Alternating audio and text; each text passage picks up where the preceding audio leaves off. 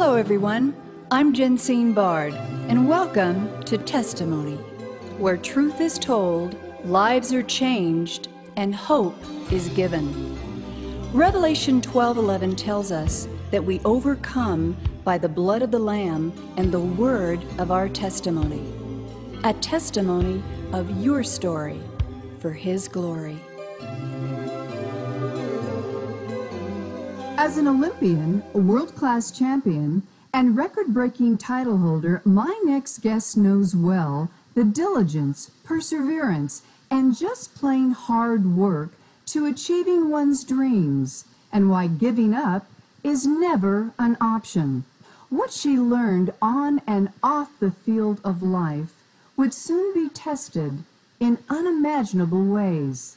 Here to share that story and more in part two of our conversation today is award-winning author, motivational speaker, and daughter of the man they called Charles W. King Junior, or quote, Chuck, as he was affectionately known, and the book written to honor his memory entitled King Here, Never Too Old, Too Rich, or Too Anything to Meet Jesus.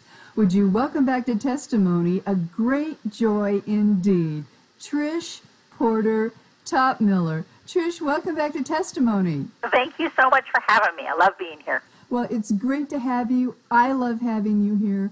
In our last segment, you shared the success, tragedy, and eventual triumph of your father, Chuck King, who would find Jesus at the end of his life, but then choose to end his life, leaving you and your family with the devastation of that decision and the unanswered questions as to why.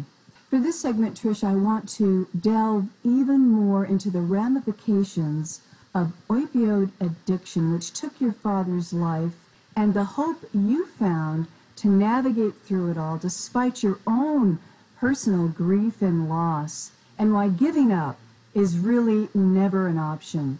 But Jesus is. Trish Porter, first question.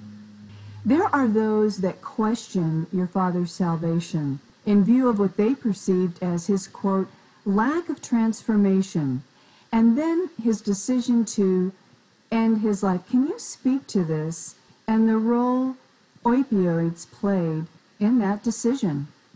Yes. Um, you know, I think we all want to say when you accept the Lord and ask Jesus into your life, there's going to be this huge dramatic transformation. And some people are fortunate and do have have that. But this was an eighty-two-year-old man who had never gone to church, who had never really done much as far as with interpersonal, really deep uh, emotions and, and interpersonal communication. And so I think we expected, we'd love him to be able to come home from church and say, oh boy, that really touched me and moved me in this way, and, and et cetera, et cetera. That didn't happen. For him, it was much more subtle. He had his Bible, and you saw that it was moving on his bed in different places, so we knew he was reading it. This was a man who slept twenty-one, twenty-two hours a day typically, and didn't get out of bed often till one or two o'clock. But he had gone to church a few times on his own. And that means he got up early in the morning, he got himself dressed, he drove uh, to the church, which is a little scary because he had lots of scratches on his dents in his car. So we don't know what happened on that opioid use.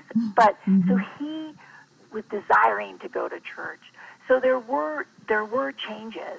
Um, he just didn't have that major, you know, I want to live life and get off my drugs um, kind of change.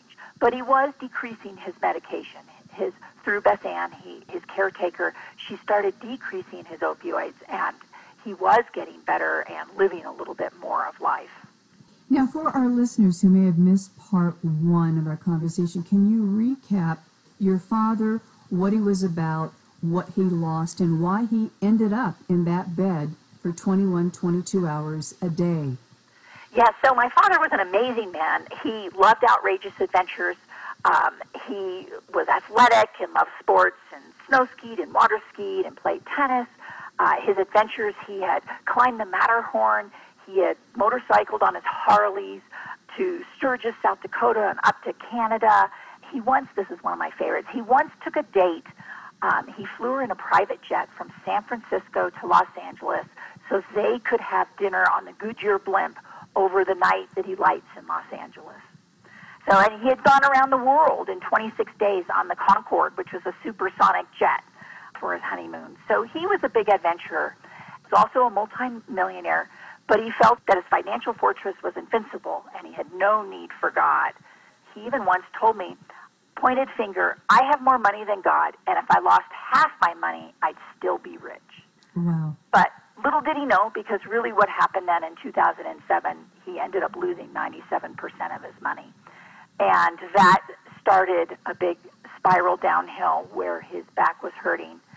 And so he decided to go to doctors, and several doctors gave him pain meds, which was Oxycontin and Oxycodone. And that began the journey of him um, becoming addicted and dependent on those, and taking lots of them each day and getting them from many doctors, many different doctors.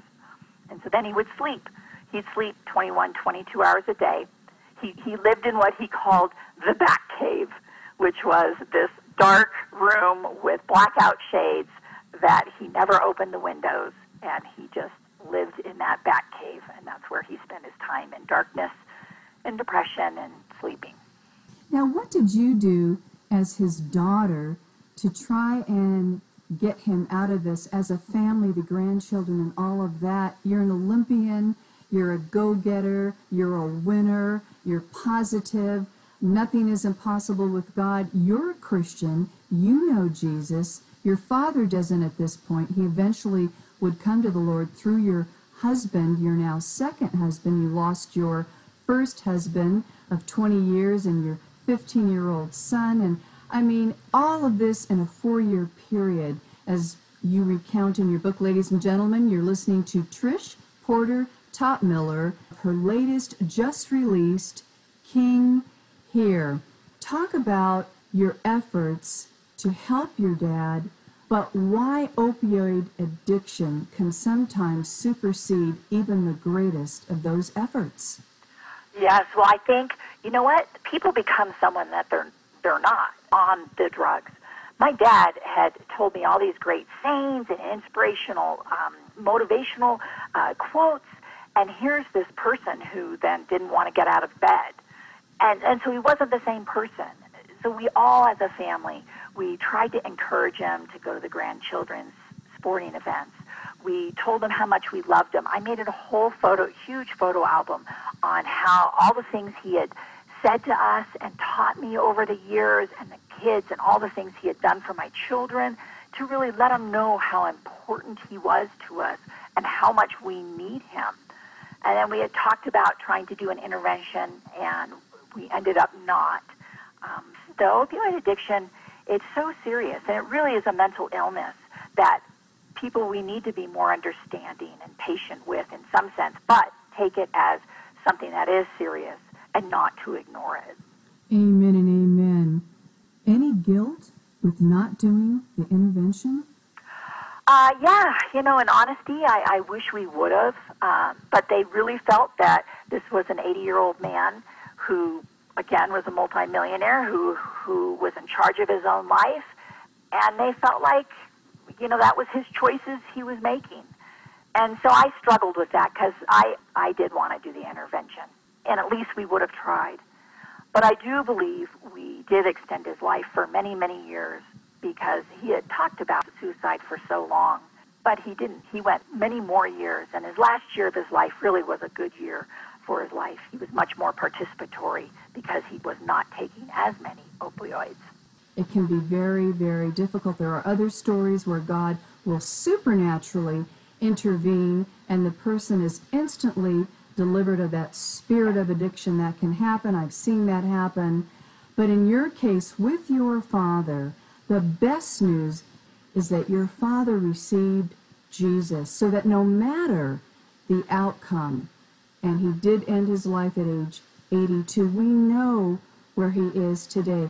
Why did you write King Here? What is the significance of the title? And Trish, how has your father's death helped you to live a better life? Uh, yeah, so King here, my dad was a man of few words, and he'd answer the phone, King here. And and then his message machine would say, King not here, speak at the beat.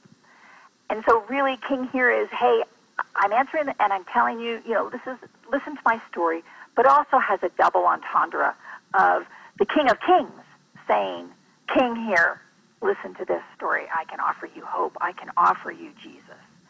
So that's really the meaning of that. And I wrote it because when I looked back on his life and I saw all this wonderful times and all these amazing adventures and then the tragedy and all these tragic losses that looked so terrible, but really then I saw the miracles. He had so many miracles and I saw God work, and it was like a puzzle, and we just, he had all these pieces of the puzzle, and we just didn't know what the puzzle box top looked like until the end.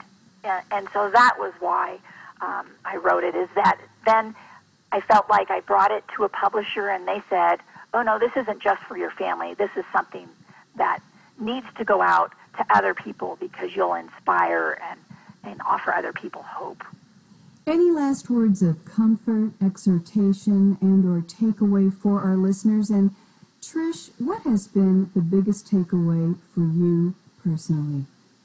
Uh, well, I, I've had a few. I've had a few of husband and son having a relationship with Jesus, and so then they're in heaven now, and what a gift that was. And, and along with my dad, what a gift that those three have given my my daughter and I, that we know we'll see them again someday. And so I encourage other people, you know, to seek Jesus, because that's a gift. You never know when your time is up. That's a gift that you can give your family, is that if they know, they'll see you again someday.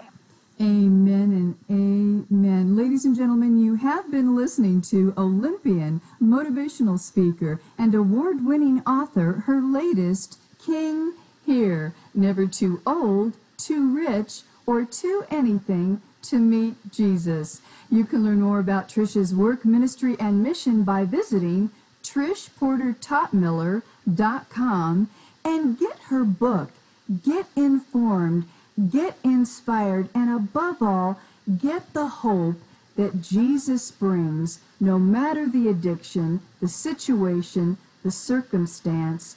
All things are possible through Christ who loves us. Trish, thank you again for sharing more of your amazing journey and that of your father of blessed memory, Charles W. King Junior, which encourages us all, no matter our station, gift, calling, millions, or next to nothing in life, that Christ is central, always will be, and that yes, in King Here, as you so beautifully write, we are all never too old, too rich, or too anything to meet Jesus. We are thankful, Trish, that your father met Jesus before his death at age eighty-two, and now continues his conversation with the King of Kings. We thank you, and God bless you. Thank you. Thank you for having me. Testimony is a global broadcast made possible by the generous contributions of our valued partners at Jensine Bard Ministries and you, our listening audience. Together, we are reaching souls for Christ, one testimony at a time. If you would like information on how you can support this broadcast with your tax-deductible gift, please visit us at jensine bard dot com. That's one word, J E N S I N E B A R D dot com. And join the conversation at our Facebook page, Testimony with Jensine Bard. Thank you for listening, and please join us again for Testimony.